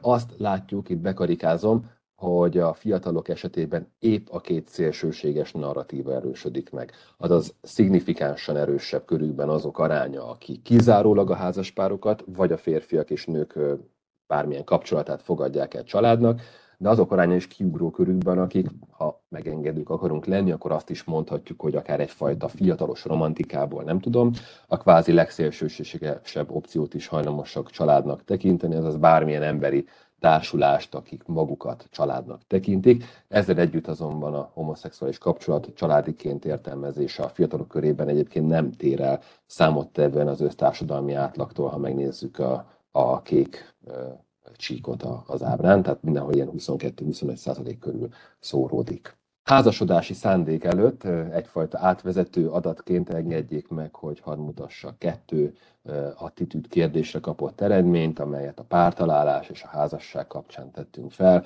18-29 éves fiataloknak. Tudjuk, látjuk, hogy mind a család szakpolitikai, mind társadalmi szinten erős a házasság támogatottsága, Ugyanakkor látni kell azt is, hogy a 18-29 évesek igen jelentős hányada, több mint fele szerint egyáltalán vagy inkább nem könnyű párt találni manapság, aminek a háttérokai rettentő szerteágazók, de interviewing fókuszcsoportjaink, ami ez a kutatáshoz kapcsolódott. Ezeken az egyik leginkább narrát indok, hogy nehezen találják meg azt az embert, aki hozzá hasonló értékrendet vallana, egyfajta anomikus társadalomra utaltak, nem ezt mondták ki, mint Dürkheim, tehát nem tudták ilyen szépen megfogalmazni, de hogy nem találom meg azt az embert, aki, aki hozzám hasonló értékrendet val, hozzám hasonló módon gondolkodna. Mindez pedig fel kell, hogy hívja a, a figyelmünket arra, hogy a házasságot megelőző időszak is egy olyan terület a magyar fiatalok életében, amelynek rendezésében adott esetben segítségre szorulnak. Ugyanis a házasodási szándék többségük életében jelen van hiszen több mint felük gondolja úgy, hogy akik komolyan gondolják a kapcsolatukat, azok előbb-utóbb összeházasodnak, tehát erre az attitűd kérdésre teljes mértékben, vagy inkább egyetértettek, mondták. Ötödük bizonytalanabb ebben, és mindössze bő hatoduk nem érte egyet ezzel. Látjuk tehát, hogy legalábbis az attitűdök szintjén fontosnak látják a fiatalok azt, hogy aki komolyan gondolja, az megházasodik. Nézzünk rá most a magyar felnőtt társadalom családi háztartási állapotára, majd pedig arra, hogy milyen vonatkozó vágyak merülnek fel még a nem házas válaszadókban-e téma kapcsán.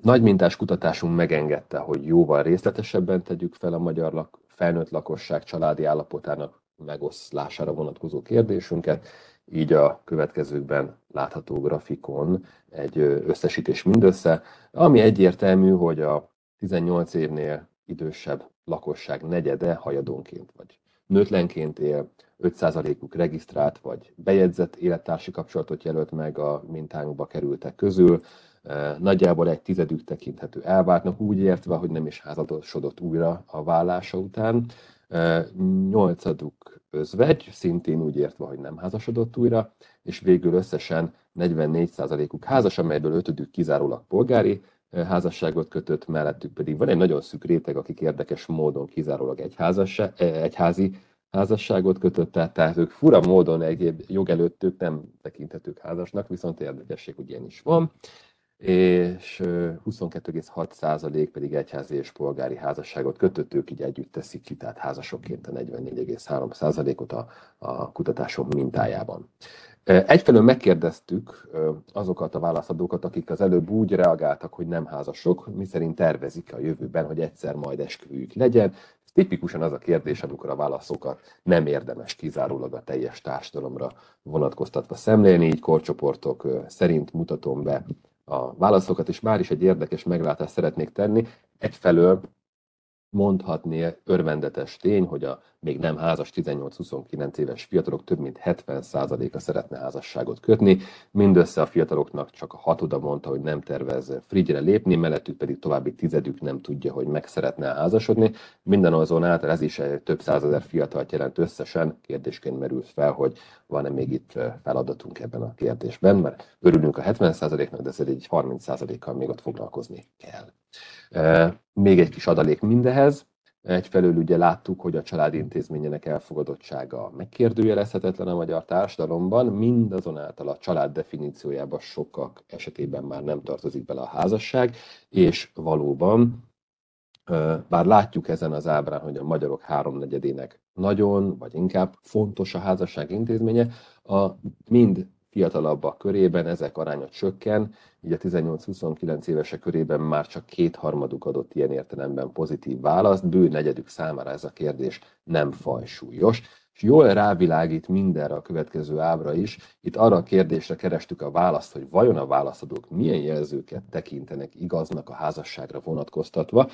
Itt akár egy vagy több választ is megadtattak egyébként, és mondhatni megint csak örvendetes, ha ezzel a, ebbe a sapkába nézzük az adatokat, hogy az egyértelműen pozitív tartalmú jelzőket választotta a kérdezettek általában több mint fele, ám ezek arányát minden esetben a 30 év feletti válaszadók húzták fölfelé.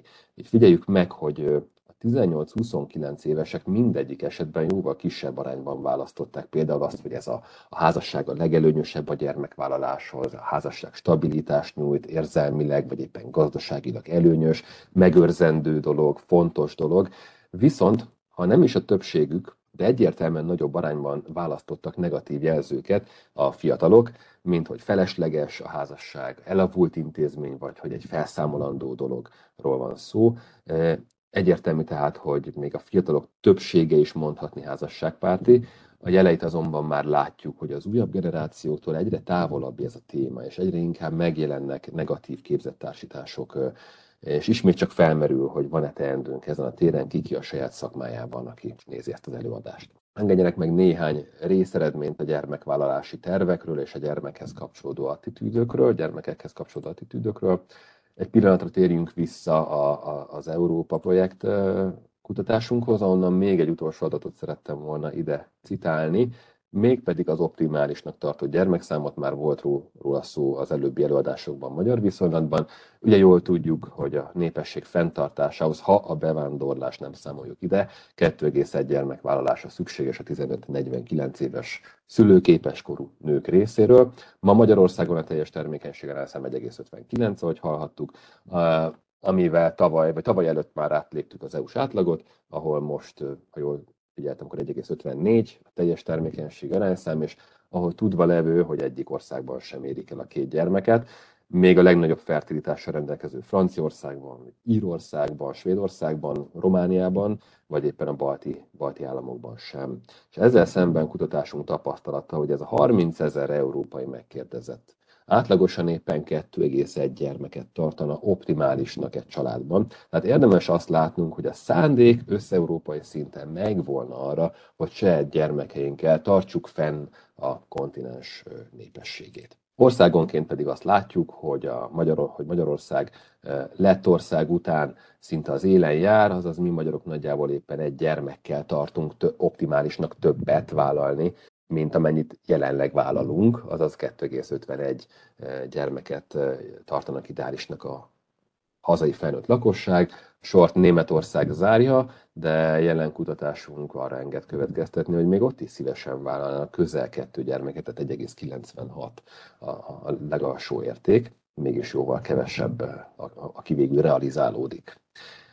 Ugyanezt a kérdést feltettük fél évvel később, ez a 2021-es őszi családkutatásunkban is, megkérdezve azt is, hogy a már most élő gyermekekkel együtt számolva hány gyermeket terveznek konkrétan a válaszadók. Tehát oké, ennyi az optimális, de mennyit terveztek most a realitások szintjén maradva, és itt egy érdekes eredmény láthatunk, egyfelől az, hogy fél éve később idézőjelben már csak 2,3 gyermeket tartanak ideálisnak a válaszadók, de ettől ne jegyünk meg, ilyen kis mértékű ingadozás két adatfelvétel között teljesen elfogadható mértékű, hiszen ettől a tendencia még nem változott. Viszont érdekesség, hogy ugyanezek a válaszadók átlagosan 2,1 gyermekkel terveznek konkrétan.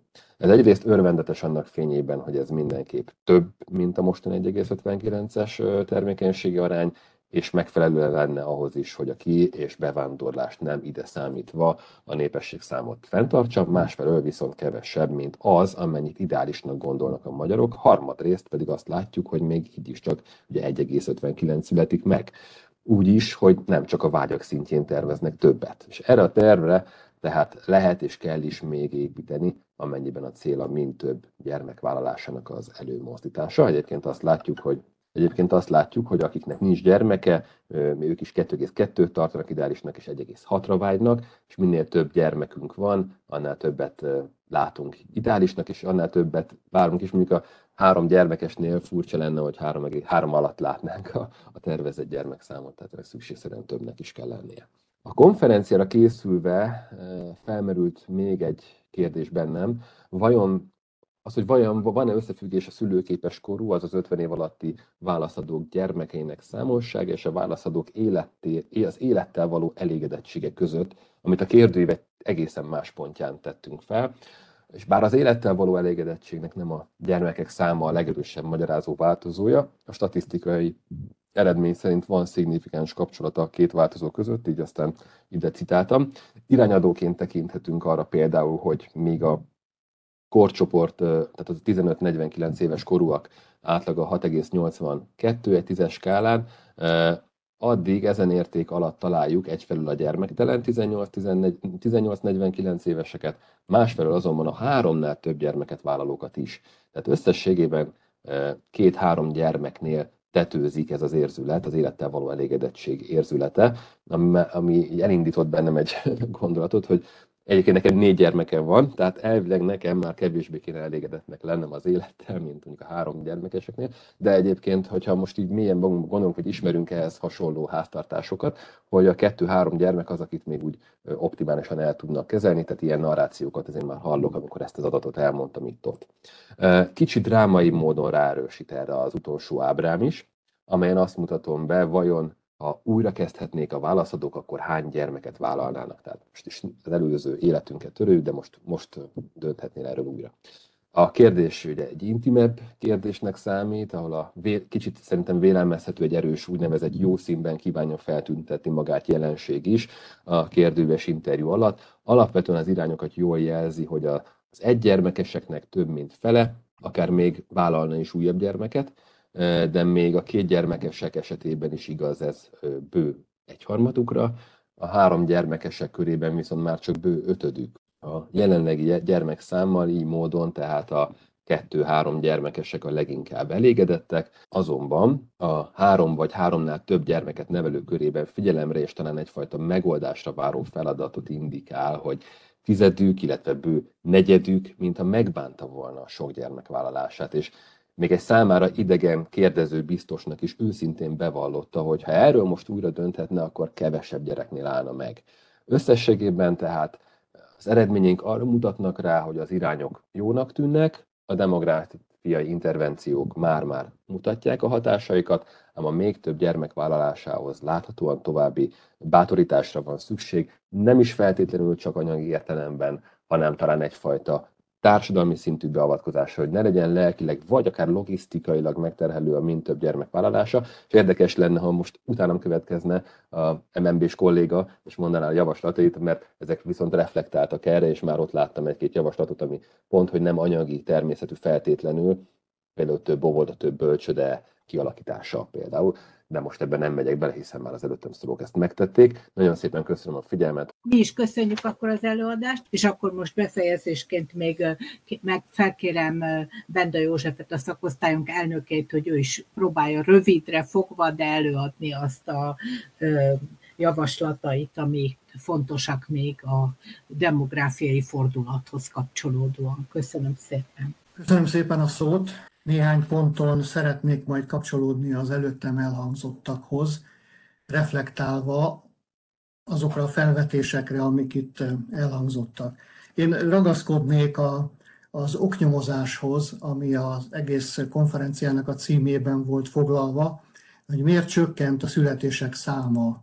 Először is megfogalmaznék néhány axiómát, ami részben egyezik az előttem elhangzottakkal, részben pedig attól különbözik. Elsőként magam is egyetértek azzal, hogy óriási eredményeket ért el a kormány, ugyanakkor egyetértve a Nemzeti Bank eh, prezentációjával, Asztalos Péterével eh, további lépések szükségesek, mert nem érjük el azt a születésszámot, amelyik a gazdaság fenntartásához, vagy a versenyképesség fenntartásához elégséges. Az évi 90 ezer körüli születésszám, és ez a második tételem, egy 6 milliós ország belső reprodukcióját fedezi. Ez a szám úgy jön ki, hogyha beszorozzuk a 90 ezer körüli születésszámot, ami 10 éve nagyjából stagnál. A várható élettartammal, ami 72-75 év, akkor jön ki egy 6,3 milliós létszám. Az a csökkenés, amiről,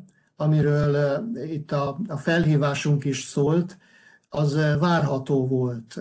Itt felmerült, nem sokan foglalkoztak vele konkrétan, felmerült a COVID hatás. Az én hipotézisem szerint itt nem erről van szó, be fogom mutatni részletesebben. Már hat éve előre jeleztük, hogy az utolsó órákban járunk ahhoz, hogy itt egy fordulatot elérjünk. És azt gondolom, hogy itt strukturális problémák vannak alapvetően, amit egy-egy elszigetelt intézkedéssel nem lehet megfordítani. Akkor számíthatunk egy valóságos demográfiai fordulatra, hogy azokra az alapkérdésekre tudunk választ adni, amik ezt a, a folyamatot, és ugye látjuk, nem csak Magyarországról van szó, hanem egész Európáról, meghatározták.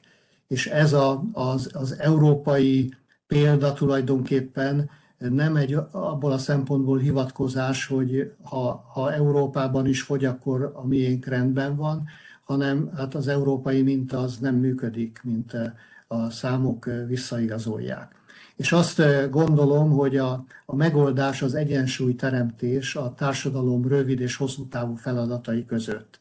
Jelenleg az erőforrások inkább a rövid távú versenyképességre vannak fordítva, felhasználva, mint a hosszú távú gazdasági és, és társadalmi stabilitásra. Az elemzésemet tulajdonképpen négy pont köré szervezem. A beavatkozásoknak a hatáselemzésével foglalkozom, felületesen persze, mert nem fér ebbe a 20 percbe egy mély elemzés. A fő okoknak a feltárásához szeretnék újabb szempontokat fölvetni az eddigiekhez képest, és a, a javaslatom az, hogy alapvetően, hogy olyan működő modellekre, modellekhez kellene igazodnunk, amik már történelmileg bizonyítottak. Tehát a, a kísérletezés és a, a, a pót megoldásoknak a, a módszerei, amit gyakran alkalmaznak sok országban, ez, ez láthatólag nem vezetett eredményre, tehát itt az egyensúly helyreállítására van szükség. Ugye többen említettük itt, hogy egy óriási fordulat történt a családpolitikában, alapvetően egy értékrendváltozás, és ehhez kapcsolódóan számos negatív trendfordulót látunk. A termékenységi rátában, a házasságok számában, a vállások és az abortuszok számának a csökkenésében fogalmazható meg ez elsősorban. A születés számban nem látjuk a fordulatot. Három eh, intézkedés csoportot lehet eh, felsorolni, vagy, vagy három eh, csoportba sorolni. Voltak családjóléti intézkedések, a nők munkaerőpiaci szerepének az, az erősítése, volt egy másik ilyen csoport, illetve a gyermekszületések támogatása. Ezek ugye család és, és nőpolitikai intézkedések, nem mindről gondoljuk azt, hogy valóban a születések támogatása volt a célja, és itt szeretnék majd néhány félreértést eloszlatni. Ugye az előbb Asztalos Péter már bemutatott egy hasonló ábrát, ez is a Magyar Nemzeti Banknak az elemzése, egy 2015-ös dátummal, az mutatja, és ezt ugye megerősíti sok elemzés, hogy miközben nagy összegeket költünk a GDP arányosan a családtámogatásokra, termékenységi rátában mégis többen előttünk járnak. A konkrét intézkedések is vizsgálatra kerültek, ez az ábra azt mutatja, hogy az élveszületések száma hogyan alakult, miközben a csók és a családi alókedvezmény bevezetésre került, és azt látjuk, hogy igazából nem voltak eh, hatással ezek az intézkedések a születés számra. Ennek alapján készült el eh, Matolcsi úrnak egy eh, elemzése, és ami meg is jelent a nyilvánosság előtt, hogy célzottabban kellene a támogatásokat fordítani, a születésszám növelésére fordítani. És most szeretnék egy rövid történeti visszatekintésben arra szeretném fölhívni a figyelmet, hogy, hogy vannak olyan alapvető hát összefüggések, amiknek a figyelembe vétele nélkül nem fogjuk tudni megoldani ezt a krízist.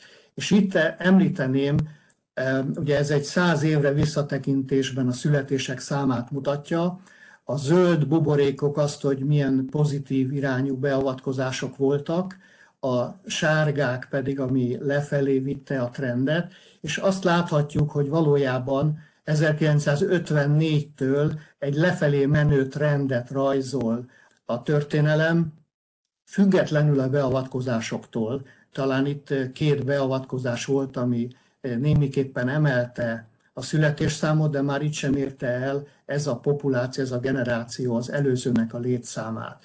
Az, amire szeretném felhívni a figyelmet, és ami az elemzésnek a fókuszában van, hogy 54 és 63 között, 1954 és 8 év alatt megfeleződött a születéseknek a száma. És ugye emögött komoly okok lehetnek, és, ugye, és, és folytatódik is generációkon keresztül. És elvégeztem egy, egy generáció, transgenerációs elemzést, felosztva 20 éves kohorszokra a, ezt a, a, a, az időszakot, és az, ugye itt van ez a jelentős csökkenés, amit itt A, a generációnak nevezek, ez megint ugyanaz a születés szám ábra, alatta pedig a házasságoknak a számát ábrázoltam, 22 évvel közelebbre hozva, hogy azt látni belőle, hogy aki itt született, az nagyjából ebben az időszakban házasodott. És nézzük meg, hogy mi történt, e, e, milyen társadalmi folyamatot látunk ebben az időszakban, az A generáció életében. Az 50-es években e, a nőknek körülbelül a, a 30 százaléka volt foglalkoztatva külső munkahelyeken, és ez alatt az idő alatt, a következő 20 évben fölemelték 75 százalékra a foglalkoztatottságot. A születés számok itt látszanak, amik egy ellentétes trendbe illeszkednek. Tehát azt látjuk, hogy itt ez a generáció munkahelyekre kényszerült, külső munkahelyekre, és 6 hetes gyermekágyi segély után be kellett adja a bölcsödékbe, illetve szomszédok és, és nagyszülők vigyázása alá kerültek a csecsemők. Mi történt ezzel a generációval, az A generációval, aki itt született? Ez a B időszakban vált szülőkorúvá, és azt látjuk, hogy, hogy ez a generáció még 94%-ban megházasodott, azonban már nem hozta létre a saját létszámát. És nem csak, hogy nem hozta létre a saját létszámát, hanem a házasságoknak a fele is elveszett, 94%-ról 30%-ra csökkent a házasságoknak a száma ebben a populációban. Tehát egy komoly trauma érte ezt a generációt, amelyik nem kapta meg a kora gyermekkori anyai gondoskodást, amit a pszichológusok a kötődés elméletnek a, a, a elfogadott magyarázatával az úgy interpretálnak, hogy a, a, a szocializációs minták az első évben alakulnak ki a kisgyermeknek az életében, és hogyha itt megkapja azt a szükséges gondoskodást, amelyik az ő fejlődését támogatja, akkor válik szociálisan alkalmazkodóvá, itt alakul ki az empátia, a szeretet képesség, és többek között az utott gondozási képesség is, illetve a kapcsolódási képesség. Tehát nem véletlen, hogy ez a generáció nem házasodott meg, és az unokáik nem születtek meg. Tehát akik nem házasodtak meg, itt már nem hozták létre azt a harmadik hullámot, amit itt várhattunk volna egy következő trend szakaszban. Tehát azt gondolom, hogy ez a, a, a munkába állás és a gyermekvállalás kérdése, ez egy differenciáltabb elemzést igényel, mint amit általában szoktunk végezni. Itt összehasonlítani szokták a, a nyugat-európai munkavállalást a, a, a magyarországival, és azt sugalmazzák az Európai Uniós előirányzatok, hogy a magas foglalkoztatás az segíti, támogatja a születések számát. Ami azonban, ha mélyre nézünk, akkor azt látjuk, hogy a foglalkoztatás Magyarországon és erre lesz később még ábra, mindjárt meg is mutatom. A foglalkoztatás Magyarországon a teljes munkaidőt jelenti, és alig van részmunkaidős foglalkoztatás, míg a nyugat-európai országokban a részmunkaidős foglalkoztatás van, ahol a 30%-ot is eléri. Tehát önmagában a foglalkoztatásnak a vizsgálata az nem elég ahhoz, hogy itt a következtetéseket meg tudjuk fogalmazni. És most egy másik tényezőre, az időtényezőre utalnék, illetve ezt boncolgatnám, aminek ami az egyik okát látom arra, hogy miért csökkent ebben az évben a születéseknek a száma, és nem a Covid-ra hivatkoznék. Ugyanis az a nagy létszámú generáció, amelyik amelyiknek láttuk a másik ábrán itt a, a csúcsát, ez a nagy létszámú generáció most lépett ki a szülőképes korból. Itt a nők létszáma 92 ezer, évről évre csökken, és ők már 45 év felett vannak, 5000-rel csökken évente, és a 35 évesek már csak 55 ezeren vannak. Tehát ez a generáció lépett ki a szülőképes korból, és ők voltak azok, vagy lettek volna azok, akik még a harmadik születési hullámot itt létre tudták volna hozni. De nem hozták létre, viszont a támogatások segítségével ugye a házasságok nagymértékű támogatást kaptak, a házasságok számait jelentősen megemelkedett, de ez nem hozta magával a születések számának is az emelkedését, és ma már ugye a 40 évesek vannak körülbelül 70 ezeren, és ez a, a csökkenés megállíthatatlan. Tehát a, még pár, azt lehet mondani, hogy nagyon rövid idő, pár hónapunk, esetleg egy évünk van arra, hogy ezt a generációt megtámogassuk abban, hogy ők még vállaljanak egy, egy, egy babát. Az következő ábra megint a születések számát mutatja a 70-es évektől 22-ig, és ez, erre rá vezettem azt, hogy a családtámogatásoknak milyen hatása volt abban az adott időszakban. Itt van a gyedesz, a csok, a bölcsödeépítési program, a babaváróhitel és a többi, és látjuk a születések számából, hogy, hogy itt tulajdonképpen arra volt elegendő, hogy egy stagnálást eredményezett a születések számában, miközben a Nemzeti Bank által eh, megcélzott 110 ezer gyermek születése az itt van, tehát nagyon messze vagyunk ettől, és az idei évben pedig már előre láthatólag tízezerrel csökkenni fog a születések száma, tehát nem, hogy közelednénk, hanem távolodunk tőle. És ez volt az az időszak, nagyjából 2000 és 2020 között, amikor ez a generáció kilépett a szülőképes korból, és látható itt van egy emelkedés ez a, a szülőképes korosztálynak a létszáma, de innentől kezdve már egy nagyon erőteljes szüle, szülőkori csökkenés várható. Ez az ábra az, hónapra bontva mutatja a születéseknek a számát az elmúlt öt évben, és itt látjuk azokat, hogy ugye van egy, egy ciklikus ingadozás, hogy ebben az évben már 10%-kal csökkent minden hónapban a születéseknek a száma, a májusi is valahol ezen a tájékon fog elhelyezkedni, tehát messze alatta alá megyünk annak, ami, ami itt szükséges volna. És említettem, hogy az uniós modellek a foglalkoztatás növelését támogatják, de itt rendkívül fontos a részmunkaidőnek a figyelembevétele. Hogyha enélkül növeljük a foglalkoztatást, akkor egyszerűen nem marad idő a gyermekekre. És a, a, e, ugye e, a jelenlegi törvények és a családtámogatások és az inaktív kismamáknak a munkába állítását célozzák, hozzák, ami pont ellentétes hatása van a születések számához. És ugye itt eh, mutattam már a munkaidőt. Most mi az, ami, amit itt eh, kiútnak látok a következő időszakban? Mi az, amit működő modellnek nevezek?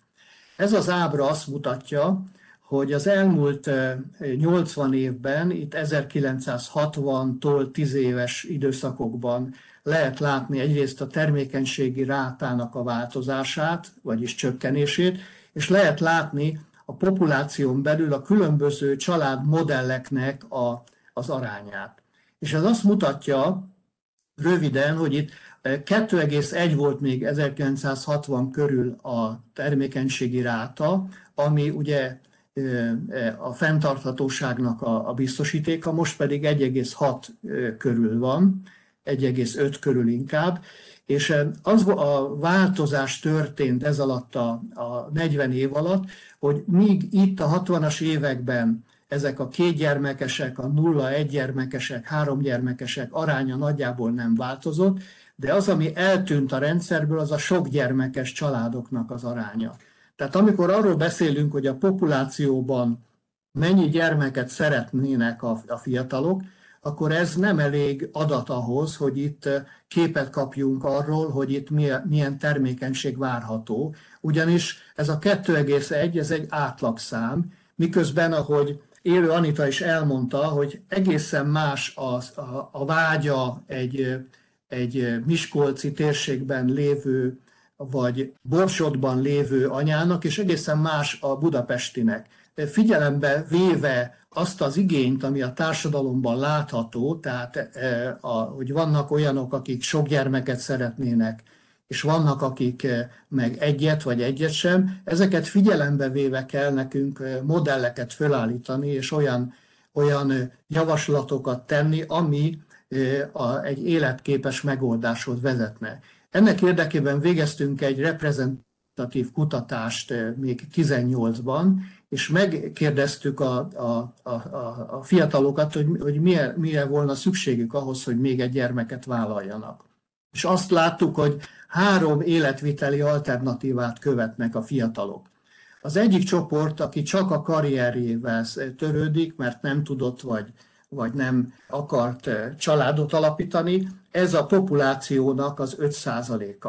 A nagyobbik réteg az egyeztetni próbálja a család és a munkahelyi követelményeket, az ugye 70 százalék, és ez, ahogy a, a bank elemzéséből is láttuk, illetve a hétfa kutatásaiból, hogy egy-két gyermek esetén ez az egyeztetés megoldható, de három gyermek fölött már ez komoly nehézséget ütkö, nehézségekbe ütközik, és van egy 25%-os réteg a fiataloknak, aki szeretne csak a családjának élni, és velük nagy családban velük foglalkozni és őket nevelni.